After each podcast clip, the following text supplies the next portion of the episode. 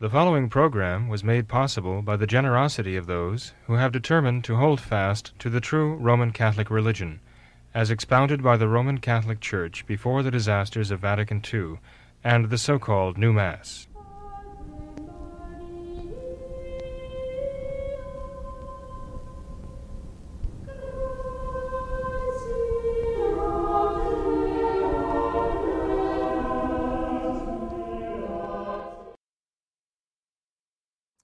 In the name of the Father, and of the Son, and of the Holy Ghost, amen. Come, Holy Ghost, fill the hearts of thy faithful, and kindle in them the fire of thy love. Send forth thy Spirit, and they shall be created, and thou shalt renew the face of the earth. Let us pray, O God, who didst instruct the hearts of thy faithful by the light of the Holy Ghost, grant us by that same Spirit to be truly wise, and ever to rejoice in its consolation. Through Christ our Lord. Amen. Good evening. Welcome to a special edition of What Catholics Believe.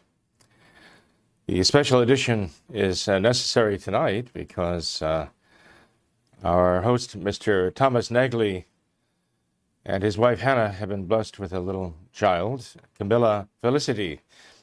But Hannah is now in the hospital with high blood pressure, and I ask you to please pray for her that she uh, uh, find good level for blood pressure and return home uh, to her loving family. So please keep Hannah Negley in your prayers this evening and going forward. And keep the whole Negley family in your prayers now that they've welcomed little Camilla Felicity among them. Now, tonight I want to talk about a subject uh, that is, uh, in a sense, lo- looming large on the horizon right now. It's something that has been threatened for a long time, and yet the formation of the actual synodal church of Francis is actually um, going to take place in the months of October and subsequent months. Uh, Francis is going to be heading up a synod on synodality. Uh, this is to bring to fruition after a lot of talk and, and delays. After all, this uh, this October synod is meeting after a full year delay from the time it was originally scheduled in order to try to quote unquote discern that's a favorite word of the modernists now, to discern the meaning of synodality. And in order to discern the meaning of synodality, they're going to have a synod on synodality. And uh, they're going to apply the synodal way to the synod on synodality so that they can then define what synodality is and what it actually looks like. If this sounds like a, a bit of an internal uh, contradiction, a chicken and egg sort of um, scenario, it, it, definitely is.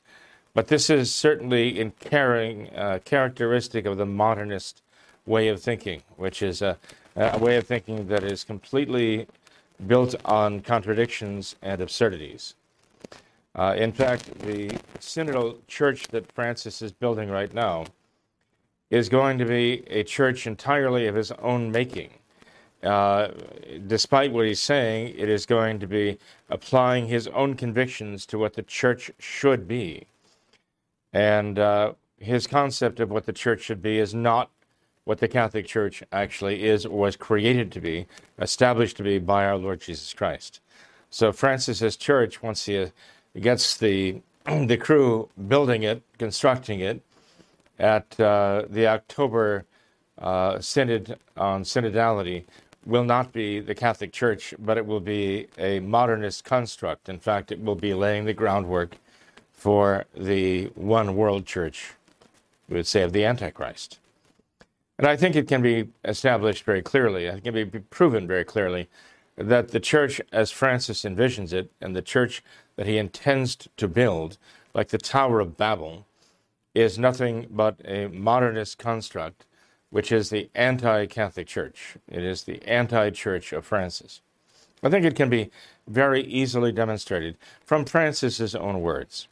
In fact, we need to refer to two different documents to demonstrate the fact that Francis's church is not the Catholic Church. And the first thing we need to turn to is the document Pascendi Dominici Gregis, the famous encyclical of St. Pius X, issued on September 8th in 1907, which is often referred to under the English title of condemning the errors of the modernist. In his encyclical of September 8, 1907, Pascendi, uh, St. Pius X exposed the modernists as being the greatest threat to the Catholic Church, the greatest danger the Church has ever faced, because, as St. Pius X said, they are within the Church, they are within her very clergy, and um, they are within her very veins and her very heart. And that positions them to do an enormous amount of damage. But also because the, the thinking of the modernists is so corrupt that they would change the very nature of faith, what faith is, the virtue of faith, in fact. They would do away with the Catholic concept of what faith means. and uh, they would substitute for it a religious sentiment or some vague feeling or yearning of the heart for the divine.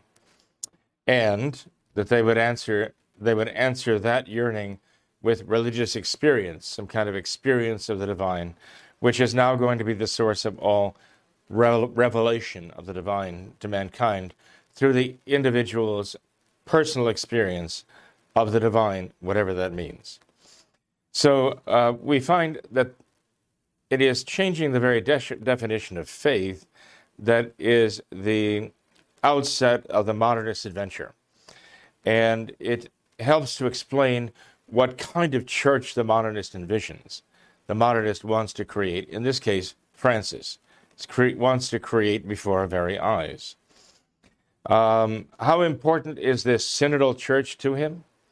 Uh, Francis actually speaks of that in the second document I'm referring to tonight, and that uh, is the document of his address uh, on to the uh, Synod of Families on the 50th anniversary of uh, Paul VI instituting the Synod, Synod of Bishops. And in that address to that synod on the family, Francis announced his plan to establish his synodal church. And the date of that announcement was October 17th of the year 2015. In his address at the ceremony commemorating the 50th anniversary of the institution of the Synod of Bishops by Paul VI, Francis said this From the beginning of my ministry as Bishop of Rome, I sought to enhance the Synod, which is one of the most precious legacies of the Second Vatican Council. For Blessed Paul VI, the Synod of Bishops was meant to reproduce the image of the Ecumenical Council, that's Vatican II, and reflect its spirit and method. Francis goes on to explain how Paul VI, John Paul II, Benedict XVI all promoted the creation of the synodal church. And then he states, we must continue along this path. It is precisely this path of synodality which God expects of the church of the third millennium. He states that synodality is a constitutive element of the church and says that all are called to the commitment to build a synodal church. And even explains that the new concept of synodality and the synodal church itself will give a new understanding to the role of the episcopacy and the papacy itself. So Francis is setting about changing all of these things in uh, the light of his new synodal requirement of the church, which he says it's constitutive element, it is essential to his new church. It is of the very nature of his new church that it be synodal. And yet he admits that it is a, a new development in the history of the church that he himself has discovered, that he himself is applying. There's no question, but he, he is saying as much that he's inventing a new church. He's simply creating a new church. And he's uh, blaming the Holy Ghost for this. He's ascribing it to what he calls the Spirit who is leading all of this and is inspiring him to do this. Well, it is not the Holy Spirit, that is for sure.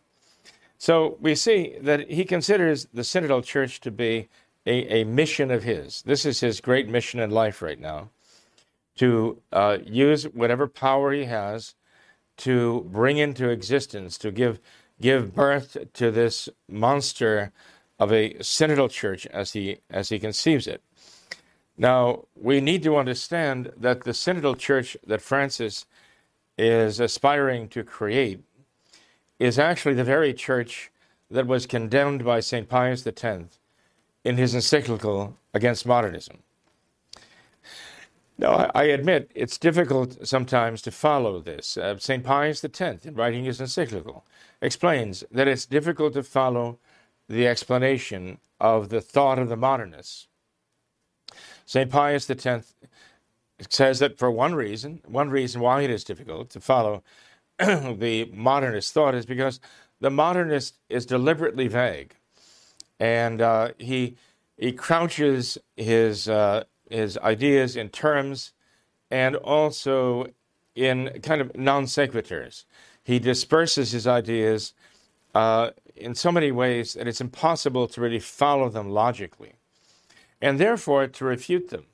Uh, makes it very difficult to refute them because of the inconsistencies uh, of jumping one, from one thing to another. Uh, we all know what it's like to have conversations with people who jump from one subject to another and how difficult it is to address their, the errors and the truths of faith that we, we know and how it is to present them in a logical way, in a, in a uh, consistent way, when the other person is consistently um, jumping from one subject to another to avoid to avoid any logical development and any logical conclusions.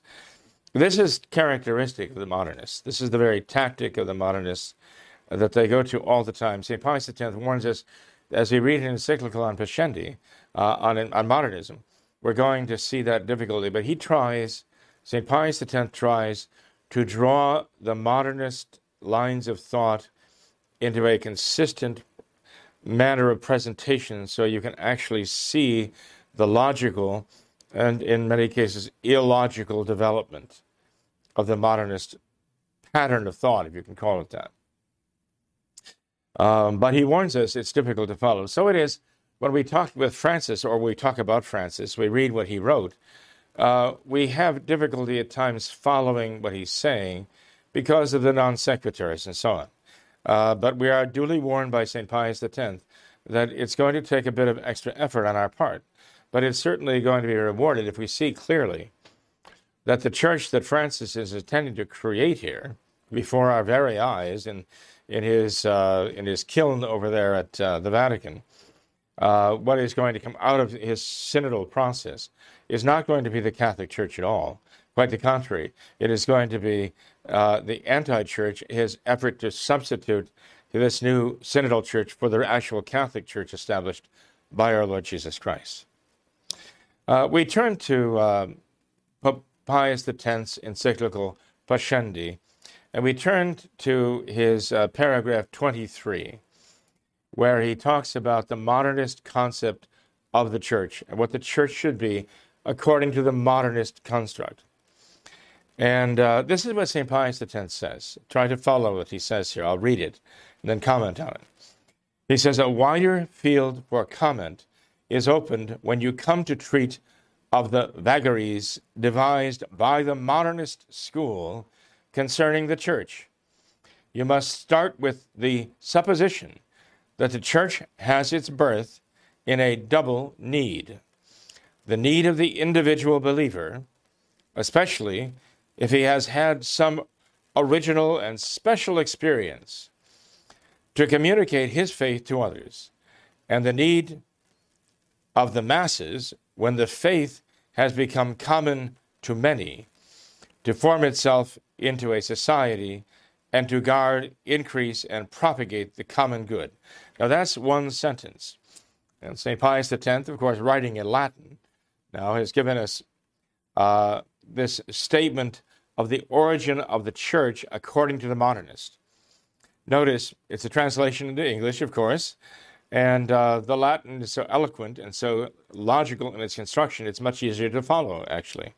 The English not, is not so tight and not so closely constructed, but still, the translation allows us to understand what St. Pius X is saying about the modernist understanding of the church as being born of a need.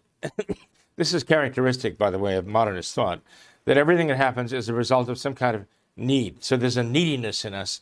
And the, the neediness is the mother of invention, basically. For the modernist, that's true. and in this case, he says, the church arises from a twofold need. You have the need of the individual, and the individual has some kind of religious experience where his religious sentiments uh, impels him now to come into contact with the divine. Some experience in his life has overwhelmed him with the sense of the divine. Maybe it's like an altar call or something like that that has moved him emotionally to do something. But he now he has experienced the divine and he wants to express it. Somehow he has to express it. And so his need to express that experience of the divine is actually his need to express his faith because now that he's experienced the divine, he's had a faith experience.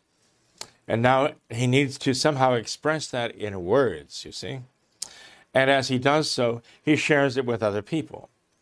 Now, there's another need that arises from that. And that need is when a number of other people hear this individual expressing his faith experience, they want to share it. And so they begin to share it with each other, and they become kind of a community, kind of a, kind of a, a scola or a school around this individual, like our Lord, the modernist would say, who's expressing his experience of the divine, that all of these people then want to share with him. But the problem is, you see, they need now some some organization to keep them together united in their common experience. When our Lord was alive on earth, of course, they had him as their focal point. But once he died, and for the modernist, the Jesus of history ended on the cross, and the Jesus of faith began on Easter Sunday with the legend of the resurrection. Um, so when now we go to the Jesus of faith, and you have the society of believers, followers of Jesus, who are together, now they need to organize themselves. That's the second need. They need to organize themselves into a body of believers that we know as the church. So, this is what St. Pius X says actually brought the church into existence the need of the individual believer to express his faith experience and gather disciples. And then, when he perishes, the need of those believers then to continue their faith experience as a group, as a body and thus form some kind of a, a church. So uh, St. Pius X explains this much more succinctly than I do, but I hope my explanation gives you a little bit of an understanding there. Um, notice, by the, by the way, that the word used by St. Pius X here, that um, the, the community of believers has to form itself into a mass, like the masses, not the holy sacrifice of the mass, but the mass in the sense of the communists and the Marxists who refer to the masses, the, the, the, the nameless, faceless masses of people out there, like the herd of people. the church never refers to them as the masses, but the modernists will, and the communists will. Just the masses of believers out there. And so, notice that the reason why they have to gather into society and a, a church is to guard, increase, and propagate the good of the community now of this faith believers. So St. Pius X asked the church the question then, what then is the church, according to the modernists? It is the product of the collective consciousness. They use the word conscience here, but we've come to use the word conscience to mean a sense of right and wrong. But here we're talking about the modern sense of consciousness. It's the product of the collective consciousness, that is to say, of the society of the, the gathering of the individual consciences, which by virtue of the principle of vital permanence all depend on one first believer. So we have all of these believers now who've received their own faith experience from one common believer who is Jesus Christ, according to the modernists. And so every society now that it gets to this position where we have all of these believers who are all relating their personal faith experience back to sharing the faith experience of Jesus, their society now needs some governing authority. It needs some directing authority to keep them united, to guide its members to a common end, to conserve prudently the elements of cohesion, which in a religious society are doctrine and worship. so, but St. Pius X actually goes on to say that as the church formed after Jesus' death, the church was formed to maintain its cohesion together. It needed some kind of principle of, of unity to bind it together. The church, as a community of believers, has to have uh, a dogmatic presence, that is, truths that it believes, liturgical presence, that is actually worship that it adheres to, and disciplinary norms that they will follow. St. Pius X uh, specifies these three kinds of things in which a society of believers have to be bound together. And his answer is this he says, that's where authority comes from in the church.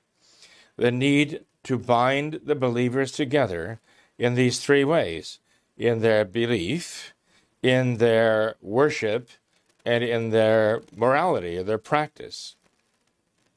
So he says the nature of this authority is to be gathered from its origin and its rights and duties from its nature. Now, what does he mean by that? Well, here's what he says the modernists say about the concept of the church in the past. Here's what St. Pius X tells you what the modernists say about the church's understanding of her own authority in the past, before the modernists. And here you find the modernists rejecting that idea. This is what St. Pius says, and he is saying this in the mouths of the modernists. In past times, it was a common error that authority came to the church from without. That is to say, directly from God. And it was then rightly held to be autocratic. But this conception had, has now grown obsolete. Now, listen to what he's saying. St. Pius X is basically quoting the modernists as saying, In past times, it was a common error that authority came to the church from without, that is to say, directly from God, and it was then rightly held to be autocratic. Of course, if the authority came directly from God, of course it would have to be autocratic, right? But this idea was an error. This was a very big mistake. The church was mistaken about her own authority and where it came from. This conception, the modernist says, has grown obsolete. They are abandoning that concept of authority in the church. Authority has not come to the church from God. Authority has not come from outside the church. Rather, authority emanates from inside the church from the body of the believers believing. From their religious experience, the believers themselves actually are the foundation of all authority in the church. The very fact that they are bound together requires an authority, and the authority must come from them. And so St. Pius says, authority, therefore, like the church itself, has its origin in the religious consciousness of the people. And that being so, the authority is subject to the religious consciousness of the people. And if it should not be subject to the religious consciousness of the people, it would become a tyranny. So you see, the modernist concept of authority in the church is not only the rejection of the past and substitution of a different idea, it is the absolute rejection of the past concept and the substitution of the exact, the polar opposite concept. It is giving us the exact opposite concept of authority. that authority in the church must come from the people and from the mass of the people, from the whole body of the people.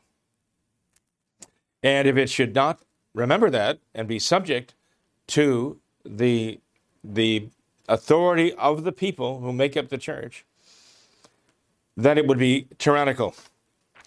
And uh, he even indicates here, the modernist indicates that this would end in violence and it would be overthrown by the people. Now, you would have to understand, of course, that if the faith is the experience of the people, the religious experience of the people, and that comes and goes with each generation, as St. Pius says, that all belief, when it comes to matters of doctrine, when it comes to matter of doctrine, subject to authority of the people, you'd have to see that, that doctrine must itself evolve and must change. And uh, as St. Pius X explains the modernist mindset in paragraph 26 of his encyclical, entitled The Evolution of Doctrine, this is what he has to say. First of all, they, the modernists, lay down the general principle that in a living religion, everything is subject to change and must change. And in this way, they pass to what may be said to be among the chief of their doctrines that of evolution. To the laws of evolution, everything is subject dogma, church, worship, the books we revere as sacred, the Bible, even faith itself. And the penalty of disobedience is death. That is to say, the religion, the church, dies. The church will die out because unless the church is subject to the true authority of the people, then inevitably it will be overthrown because it will pretend to be a tyranny. He goes on to say that not only must the beliefs change, but the formulas, and that's very important to point out the meaning, the formulas themselves must change because you have the beliefs that arise from the individual religious experience of the divine. But those beliefs need to be expressed. And as soon as you start expressing those experiences in words, you immediately start having to come up with formulas that kind of encapsulate in a few words try to express the religious experience um, that is behind it. And so, just as the religious experiences are constantly evolving, so the formulas that express them must be constantly evolving. So, you can't really have dogma as such. Francis has made that very clear. He detests the very concept of dogma because it is too rigid. All of these things have to be subject to change, constantly evolving, as the religious experience itself is subject to change. Just recently, Francis even made a bold statement about the religious consciousness and the religious sentiment, perfectly out of the, of the modernist playbook. His terminology fits perfectly with exactly what St. Pius X has condemned in his encyclical Pascendi. Now, there are various serious consequences uh, to what St. Pius X has said here. Uh, he says that it is the religious experience of the faithful, therefore, that is the norm of faith. And they have to be, it, it, one has to learn the faith. That's where revelation is taking place. That's what divine revelation is. The religious experience of the faithful is where the divine is revealing himself. Now, Francis himself has talked about the church as being an upside down pyramid. And he has said that actually the base is the very top. It's at the top where the people are. The people are the top of the pyramid. And their faith experience is the beginning of real faith. And there has to be then a process of discerning what the faith of the people is from their experiences. That's what the synod is all about. That's where the synod starts, gathering uh, comments and observations, testimony of the people. And then, then there, what is gleaned from the people's experiences is then passed on to in, in the form of some kind of formulas. Somebody has to write it out and compose the people's experiences and put it in words and pass it on to the bishops. The bishops then must themselves discern from that information they receive what the true faith is at that moment because it corresponds to the experiences, the faith experiences of the people at large. And the bishops then have to formulate that into what they give to Francis. And Francis's ultimate task is to then formulate that into statements of faith, formulas of faith, which are the doctrines of the moment, because they represent the faith experience of the people at that time. This is the role of the Peter. This is the role of Peter in the church. The Petrine ministry of Francis is now to discern the faith experience of the people and to be able to uh, relegate it to simple formulas that everyone must accept to maintain some kind of some kind of at least appearance of unity in belief, even though that belief is constantly evolving and constantly subject to change. With every passing synod, we are taking the pulse of the people and we are relating that to the bishops, and then that is being related to the uh, the pontiff, whose role it is to uh, express that in formulas of the moment that tell you what the people are actually experiencing at that moment. So, this is the concept that St. Pius X has condemned in his encyclical Pascendi, but it is the very concept of Francis's synodal church.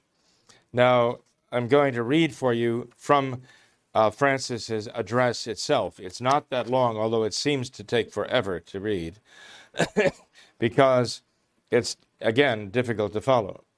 but when you do follow it, you see that what he's saying here, what he's proposing, what he's intending to establish, is exactly what St. Pius X condemned in 1907 in his encyclical Pascendi. so let's take a look at what Francis says. Another reason why I think it's important to actually read what Francis wrote here is because I want you to see it's his words, not mine.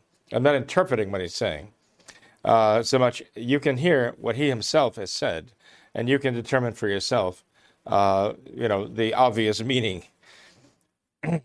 I read you the beginning of his statement. He said, "The time of the Second Vatican Council." From the time of the Second Vatican Council until the present assembly, we have experienced ever more intensely the necessity and beauty of journeying together. Perfect modernist concept, uh, expression here. Experienced, necessity, and journeying together. Journeying together is what he says synodality means. It does come from syn in Greek, meaning together, and hodos, meaning way. So it's the way together. When they talk about the synodal way or the synodal path, they're actually being redundant because synod means the way together. But in any case, that is neither here nor there when it comes to modernists. But let me continue here. After giving congratulations to those who worked toward building the synodal church, this is what he says From the beginning of my ministry as Bishop of Rome, I sought to enhance the synod which is one of the most precious legacies of the Second Vatican Council. For Blessed Paul VI, the Synod of Bishops was meant to reproduce, reproduce the image of the Ecumenical Council. Now, he doesn't mean the Ecumenical Council in general, he means the Ecumenical Council of Vatican II. The Synod is meant to be the continuous echo of Vatican II, as it were, or the reconvening, you might say, even, of Vatican II, the continuation of Vatican II in the Church. That's what he's saying here. And reflect its spirit and its method. For Paul foresaw that the organization of the synod could, quote, be improved upon with the passing of time. Twenty years later, St. John Paul II echoed that thought when he stated that this instrument might be further improved. Perhaps collegial pastoral responsibility could be more fully expressed in the synod. And in 2006, Benedict XVI approved several changes to the Ordo Episcoporum, especially in light of the provisions of the Code of Canon Law and the Code of Canons of the Eastern Churches, which had been promulgated in the meantime. So, his point is that all of these men were on board with the Synod, all of them were involved in making it come into existence. Then Francis says, We must continue along this path. The world in which we live, and which we are called to love and serve, even with its contradictions, demands that the Church strengthen cooperation in all areas of her mission. It is precisely this path of synodality which God expects of the church in the third millennium. So he, he makes it quite clear that he's constructing a church specifically for this third millennium, which is not the same as the church that has gone before it. He continues, What the, word, the Lord is asking of us is already in some sense present in the very word synod, journeying together. Laity, pastors, the Bishop of Rome is an easy concept to put into words, but not so easy to put into practice. After stating that the people of God is comprised of all the baptized, who are called to be a spiritual house and a holy priesthood, the Second Vatican Council went on to say that the whole body of the faithful, who have an anointing which comes from the Holy One, cannot err in matters of belief.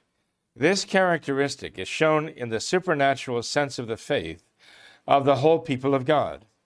When, from the bishops to the last of the faithful, it manifests a universal consensus in matters of faith and morals. These are the famous words, infallible, infallible in credendo, is what he says here. And uh, he continues that, that idea. In the Apostolic Exhortation Evangelii Gaudium, I emphasized that the people of God is holy thanks to this anointing, which makes it infallible in, credendi, in credendo, and added that all the baptized, whatever their position in the church or their level of instruction in the faith, are agents of evangelization. and it would be sufficient to envision a plan of evangelization. It would be insufficient to envision, envisage a plan of evangelization to be carried out by professionals, while the rest of the faithful would simply be passive participants, passive recipients. The sensus fidei prevents a rigid separation between an ecclesia docens and an ecclesia discens, since the flock likewise has an instinctive ability to discern the new ways that the Lord is revealing to the church. So again, he makes it very clear. He's talking about new ways now that the Lord is is um, uh, revealing to the church. So there's more new revelation. There's modern revelation. Our Lord is revealing to the church the new way it should take, as though the church in the past was in the dark. And that's exactly what Francis is saying. Do you remember what St. Pius X said? That the modernists think that the old construct of authority in the church is obsolete, the idea of authority coming from God. Well, Francis is saying this exact same thing here.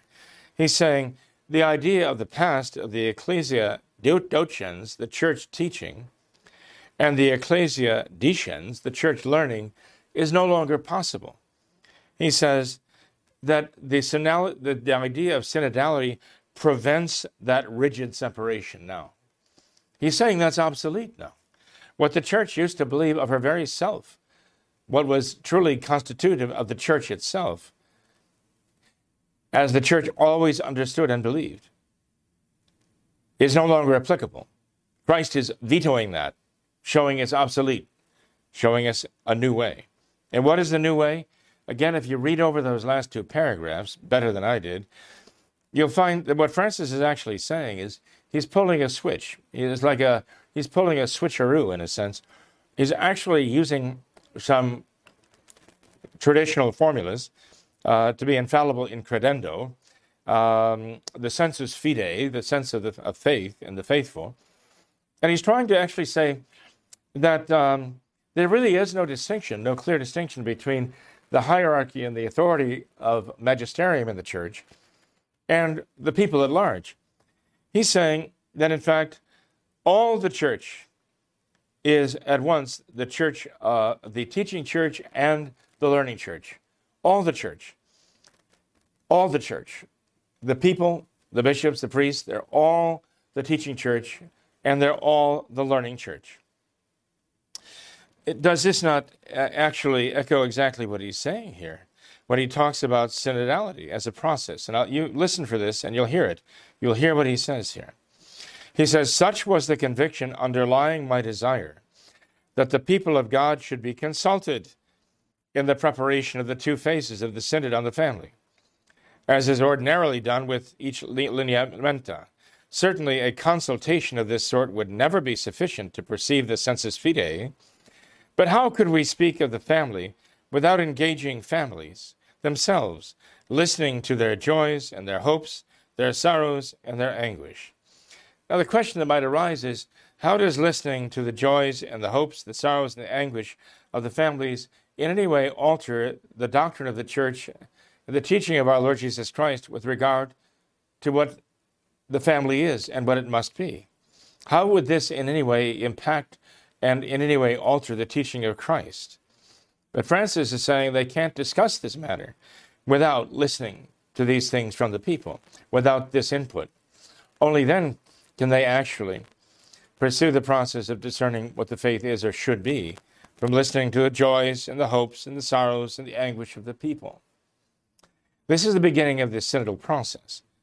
How did Pope Pius XI uh, write about the family?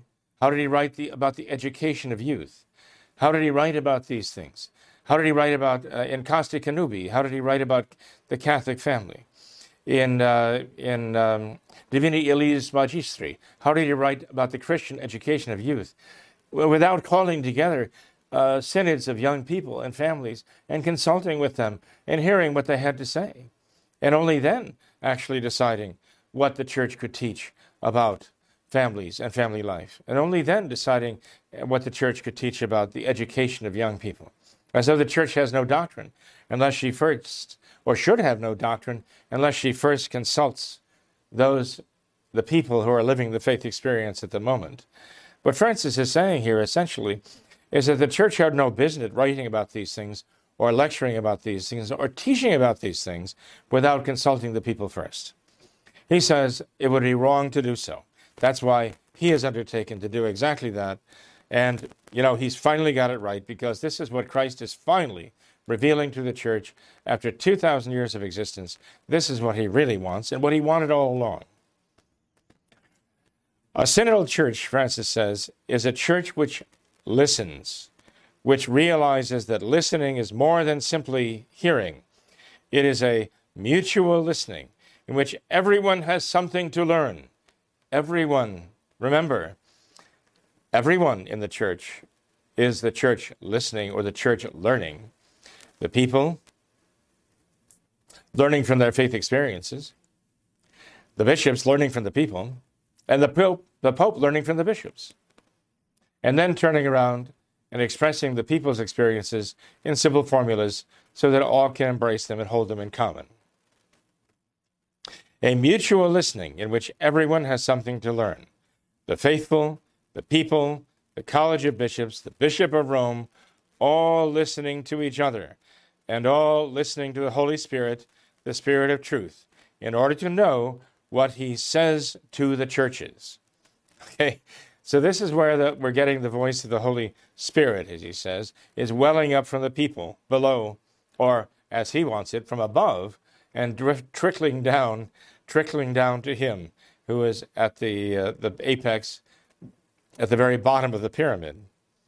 Um, why would we call the Spirit the Spirit of truth if he doesn't know the truth unless we first listen to what the people are experiencing? Um, perhaps he's saying that this spirit of truth is revealing himself to the people, and they have to then reveal themselves to the bishop, and they have to reveal the spirit to Francis for him to finally know what the faith is or should be, and it's up to him then to express it.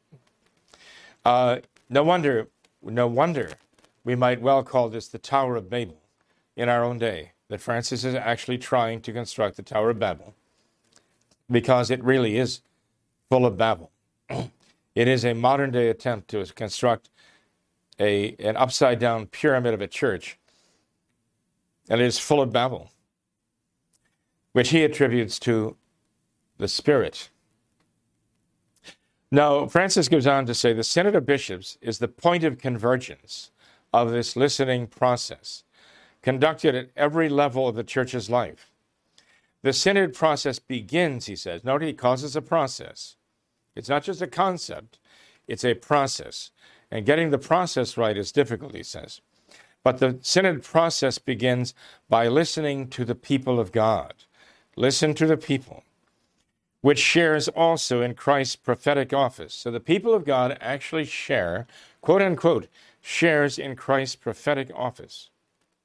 The office of Christ. The people share in that. According to a principle dear to the church of the first millennium, quod omnes tangit ab omnibus tractari debet. Um, no, that is, that is complete fabrication. As later he claims to quote St. John Chrysostom, it's a complete fabrication. It is put in there as window dressing to make you think this is traditional, something dear to the church of the first millennium, and he's carrying it into the third millennium. No, he's rejecting it. Don't believe that. It's a, it's a, it's a, it's a basically a lie. He continues. The synod process then continues by listening to the pastors. So first, the synod process begins by listening to the people. The pastors listen to the people. Then the bishops have to listen to the pastors, or maybe they are among the pastors. He doesn't make it clear here.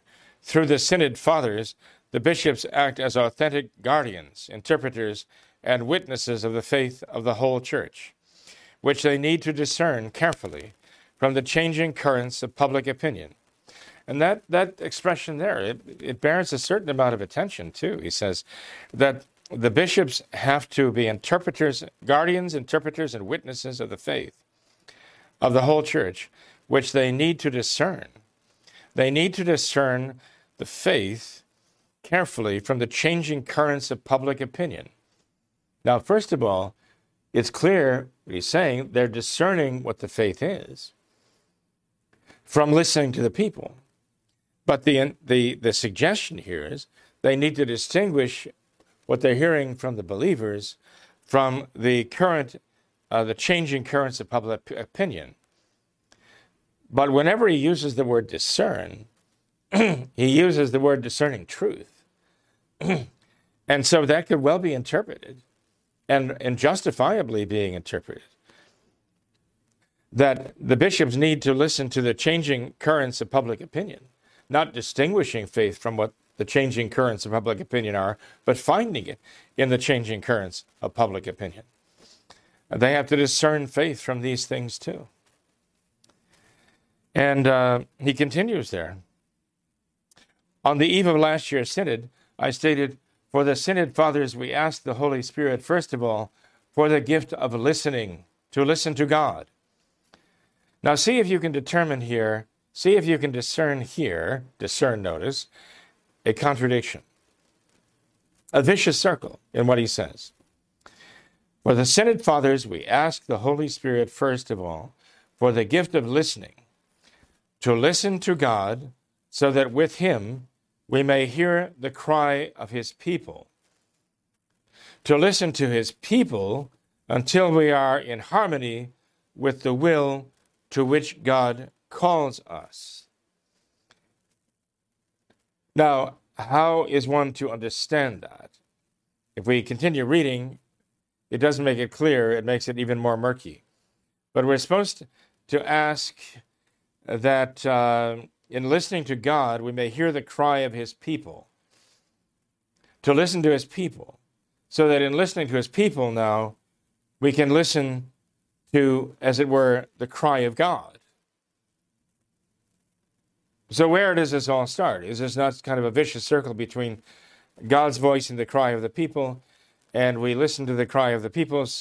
We start with God and asking Him to allow us to hear the cry of the people. So, in the cry of the people, we can hear what God is telling us.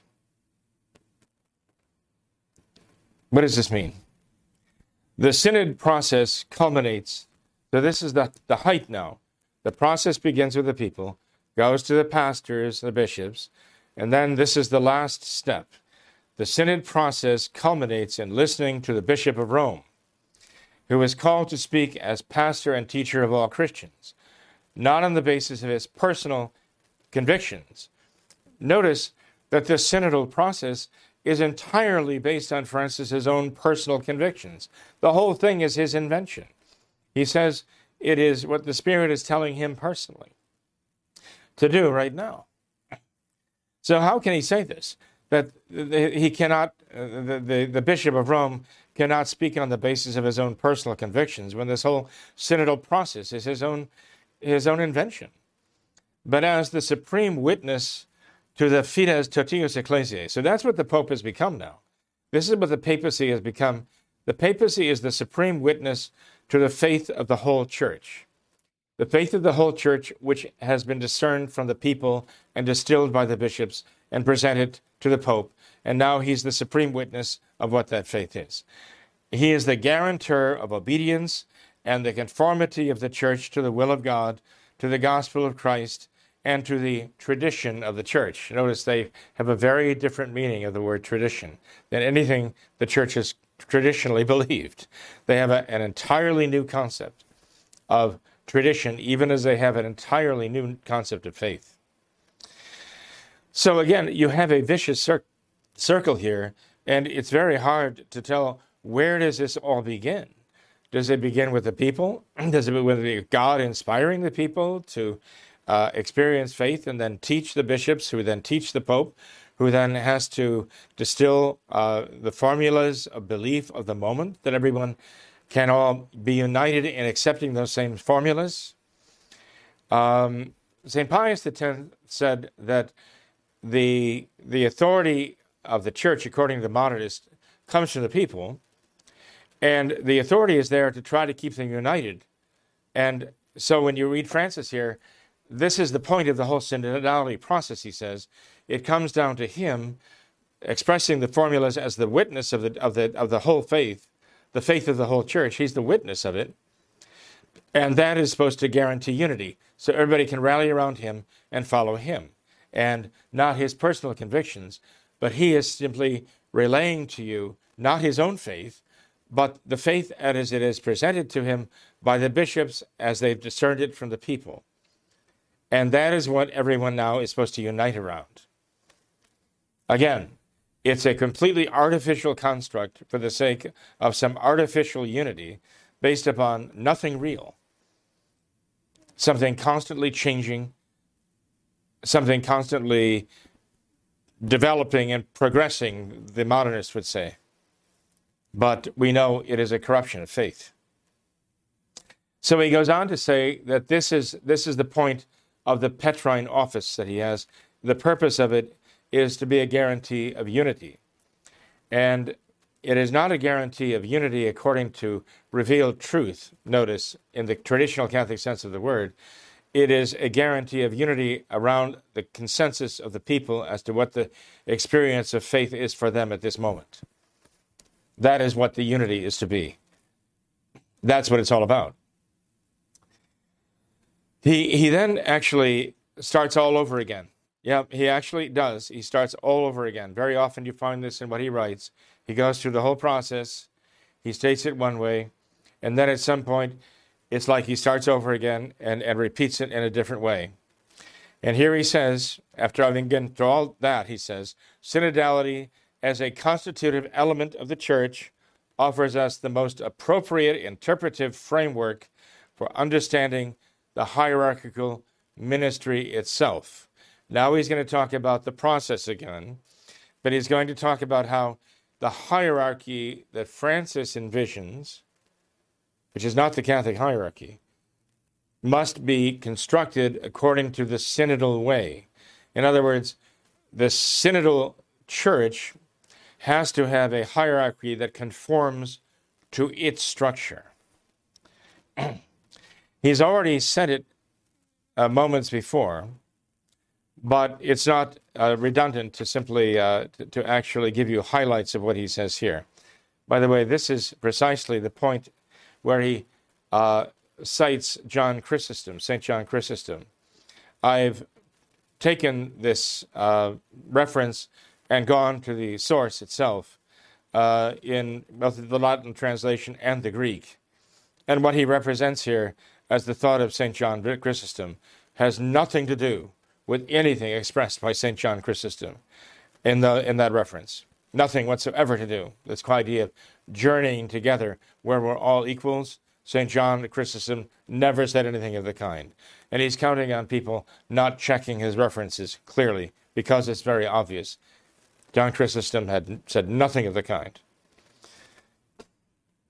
But so Francis develops here this concept, new concept of a hierarchy tailor made for his synodal church. He has to reinvent the hierarchy, including the papacy, to follow his synodality. He says that synodality uh, requires that all authority be based on service. It's all about service.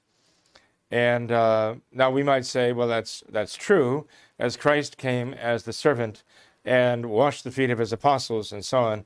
It's very clear that there has some truthfulness to this statement, anyway. But it has nothing to do with the concept that Francis has of authority, that all authority is subservient to the church, because authority comes from within the church and from the mass of the faithful the modernist concept that he is there to serve the church because he is a, you might say, product of the church. In a synodal church, the synod of bishops is only the most evident manifestation of a dynamism of communion which inspires all ecclesiastical decisions. The first level, again, he starts this process again. The first level of the exercise of synodality is had in the particular churches. Again, you're going back to the uh, diocesan level, the parish level, you're going back to the level of the people. But here he's restating it in the, in the level kind of like structure, the structure of the synodal church. You see, so we're going back to the, the most fundamental uh, synod or uh, uh, committees, most fundamental committees in the church. And in this regard, he actually gets to the very heart of the meaning of synod because synod has come to mean, in the languages of the world, committees. Uh, the synod is like a small council, it is basically a committee. And uh, when Francis talks about establishing the committed synodal church, he's talking about a church which has its foundation in committees. And then the word of the faith passing on from those committees to higher level committees, to higher level committees, to higher level committees, essentially, is what he's saying here. He says the first level begins on the level of the particular churches throughout the world. The second level is that of ecclesiastical provinces and ecclesiastical regions, again, which is basically on the level of higher committees, committees over committees. And he says the last level is that of the universal church, here, the Synod of Bishops, representing the Catholic episcopate, becomes an expression of episcopal collegiality uh, with the Pope in solicitude for the people of God, he says. And then he wraps up and gives a little summary. He says, The commitment to build a synodal church, a mission to which we are all called, each with the role entrusted him by the Lord, has significant ecumenical implications. So now he's going to apply this new concept of the church to ecumenism. And the point being that now we're opening the doors. We're opening the doors to churches, uh, well, he calls other churches, separated churches, that might see the synodal church as much more welcoming to them. Because it's not this autocratic, autocratic church which has received authority directly from God it's not this autocratic church that dis- distinguishes between a, a church teaching and a church learning. Now we're all teaching and we're all learning together. This opens the door now for ecumenical outreach to other churches. This is where he's summing up now how this is going to open the floodgates, he hopes, for the uh, an ecumenical effort to unite the churches in his new synodal church. I am persuaded that in a synodal church, greater light can be shed on the exercise of the Petrine ministry primacy, he says. The Pope is not by himself above the church, but within it, as one of the baptized, and within the College of Bishops as a bishop among bishops, called at the same time as successor of Peter to lead the Church of Rome, which presides in charity over all the churches. Again, you know, you understand what he's saying here. Presiding is a matter of discerning the faith from below and being the one to construct the formulas that's going to, un- we're all going to rally around and unite in saying, even though these formulas are changing from generation to generation, from day to day, even as they evolve.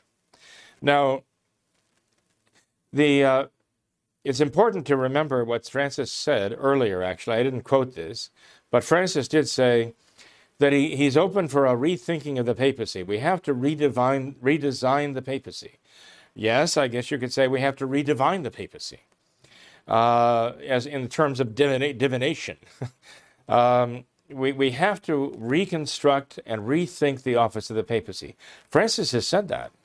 He said it in so many words here.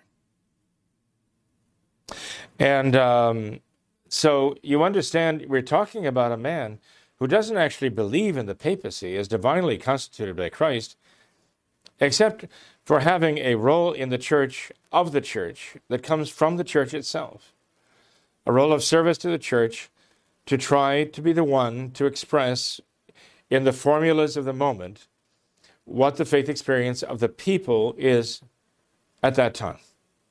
And that is actually essentially the role of Peter in Francis's mind. This is who he is in as in his own mind the successor of Peter. This is what he's called to do. He says while affirming the urgent need to think about quote, a conversion of the papacy. Notice what he says here. These are his words. While reaffirming the urgent need to think about, quote, a conversion of the papacy. I willingly repeat the words of my predecessor, Pope John Paul II. As Bishop of Rome, I am fully aware that Christ ardently desires the full and visible communion of all of those communities in which, by virtue of God's faithfulness, his spirit dwells. And so he's saying, he's quoting John Paul II as saying, I'm very much aware of the need to gather in these communities and reunite them. The ecumenical outreach, see. He says, we have this situation now when we can realize this, when we can make strides in this, in this regard.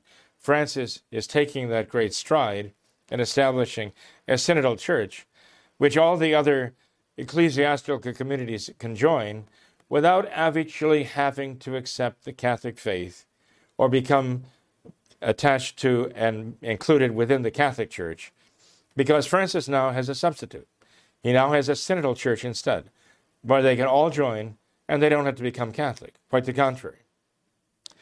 Our gaze, he says, also extends to humanity as a whole. A synodal church is like a standard lifted up among the nations.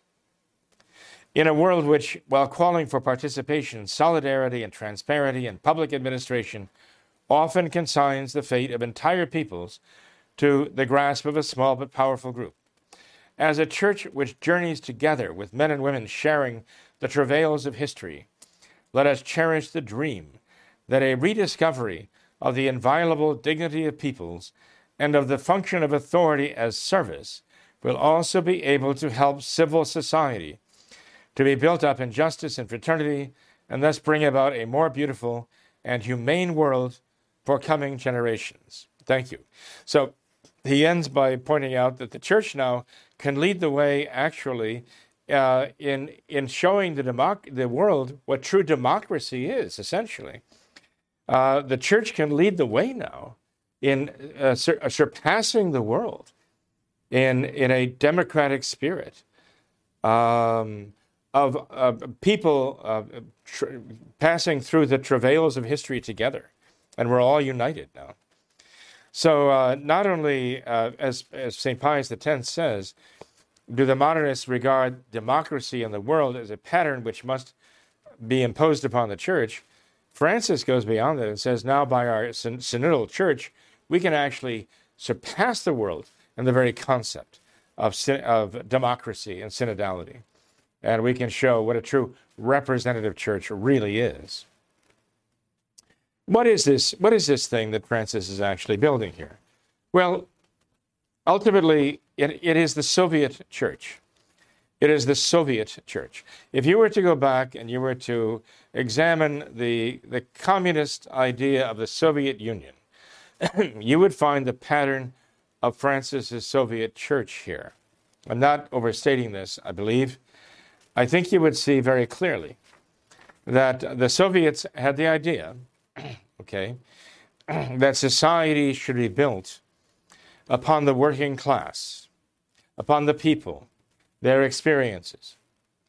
And so when the Soviets, when the communists were organizing Soviet Russia, Soviet society along communist Marxist lines, they started out by organizing these committees of workmen in the various forms. I mean, there you had the maritime workers, you had the steel workers, you had um, those working in agriculture, and they would actually form kind of society unions, uh, what were known as Soviets. They had they had Soviets committees established to represent all of these different working men.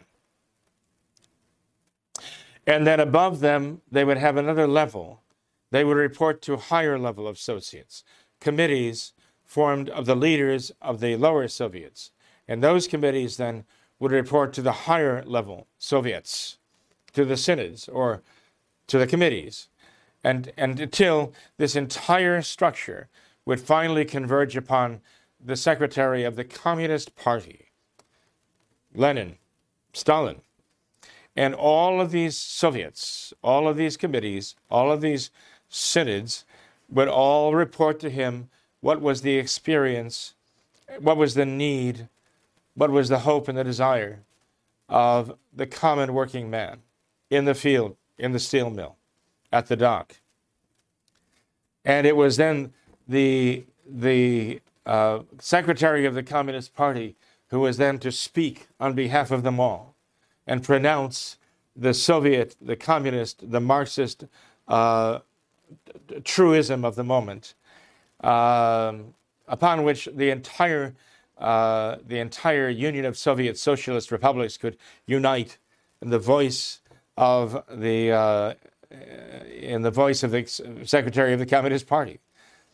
It is not a stretch to see this. It is actually a, corresponds clearly with this entire structure of, of a synodal Church of Francis, as he himself describes it in 2015 and as he is now about to construct it.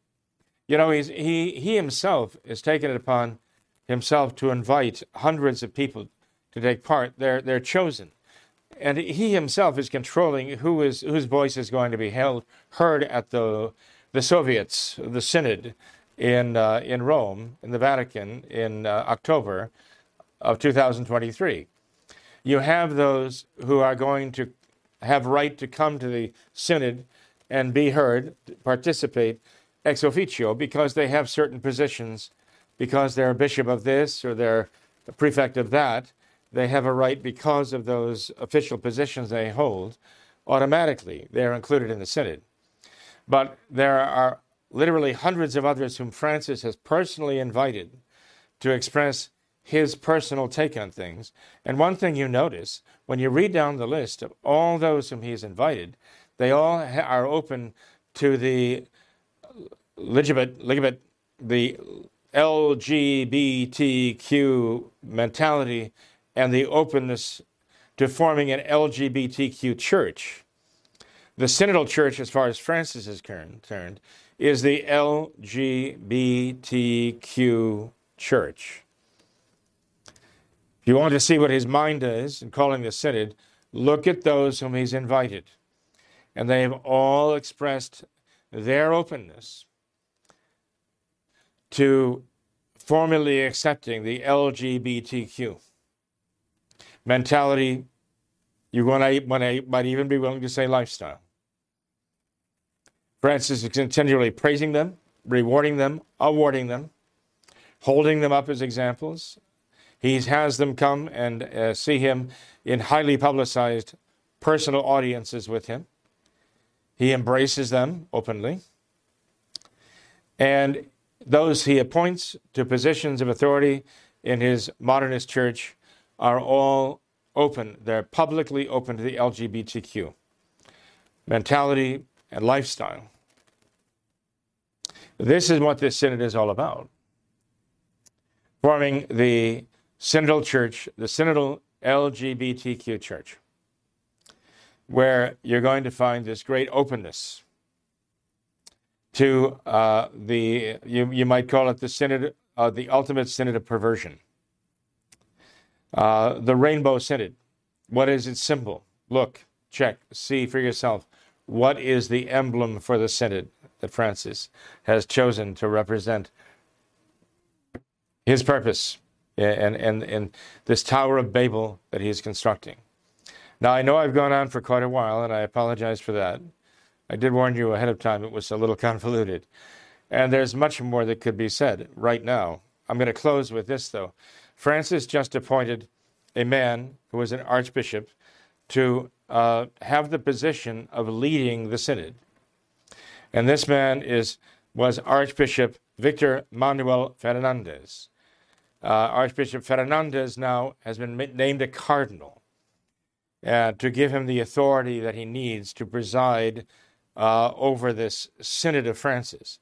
This, this Archbishop Fernandez is best known now for being the author of the book Heal Me with Your Mouth The Art of Kissing, which he claims to have written for teenagers. Recently, he said that, and which is very erotic. This book. This is a this is a so-called clergyman, priest, bishop, archbishop of well, going to lead the charge to uh, establish. You might say that he is the uh, designer, or he's, he's, going to be the project manager for France, building Francis's Synodal Church, is what he's going to be. Francis point, appointed him the new prefect for the dicastery for the doctrine of the faith, not a congregation, but dicastery for the doctrine of the faith. This man is going to be in charge of that. And he hates doctrine and he hates dogma. He hates truth every bit as much as Francis does. He is quoted as saying this, actually, which expresses so much, expresses virtually everything we need to know about what to expect forming before our very eyes in October of 2023. This is what Fernandez says. You know that for many centuries the church went in another direction. It unwittingly developed a whole philosophy and morality full of classification, to classify people, to put labels on people. This one is like this, this one is like that. This one can receive communion, this one cannot receive communion. This one can be forgiven, this one cannot. Terrible that this has happened to us in the church. Thank God, Pope Francis is helping us to free ourselves from these patterns patterns of morality and principles of morality, patterns of divinely revealed truth. Francis is helping us to extricate the church from this, from uh, truth and morality, and uh, certainly is uh, building the Tower of Babel today. Yet It just amazes me that people are still clinging to this idea that Francis somehow is the vicar of Christ on earth when he himself, Francis, has rejected that title for himself. Enough of all of this squabbling about this issue. Uh, we see a, a revolution taking place that is not just the substitution of one thing for another, it is the complete rejection of what the church has always believed, what the church has always taught, what the church has always practiced, what the church has always been. It is a rejection of our Lord Jesus Christ and everything that he has said and taught and everything that the Holy Ghost has preserved in, her, in Catholic sacred tradition. It is an absolute rejection of all of this. And Francis starts it by rejecting the papacy itself. He has rejected the very concept of the papacy, even as he tries to appeal to it to give him the authority to carry out this work of demolition of the church. It is time we stopped the fantasies and we started talking about the necessity of holding on to the traditional faith and holding for dear life onto the practice of the traditional Catholic religion. That is what our that is our position now. That is what the church has always required of her faithful in times of crisis, that they hold fast to the traditional Catholic faith in her beliefs, her doctrines, her moral principles. That Catholics always adhere to the traditional Catholic practice in her worship, in the means of sanctification of the sacraments and the Holy Mass. This is what we have to do. We have to practice Catholic tradition and not follow this path to perdition of Francis's synodal path, his synodal church. Do not join the Tower of Babel, please. Remain true Catholics, traditional Catholics, holding fast to Catholic tradition. May God bless you all.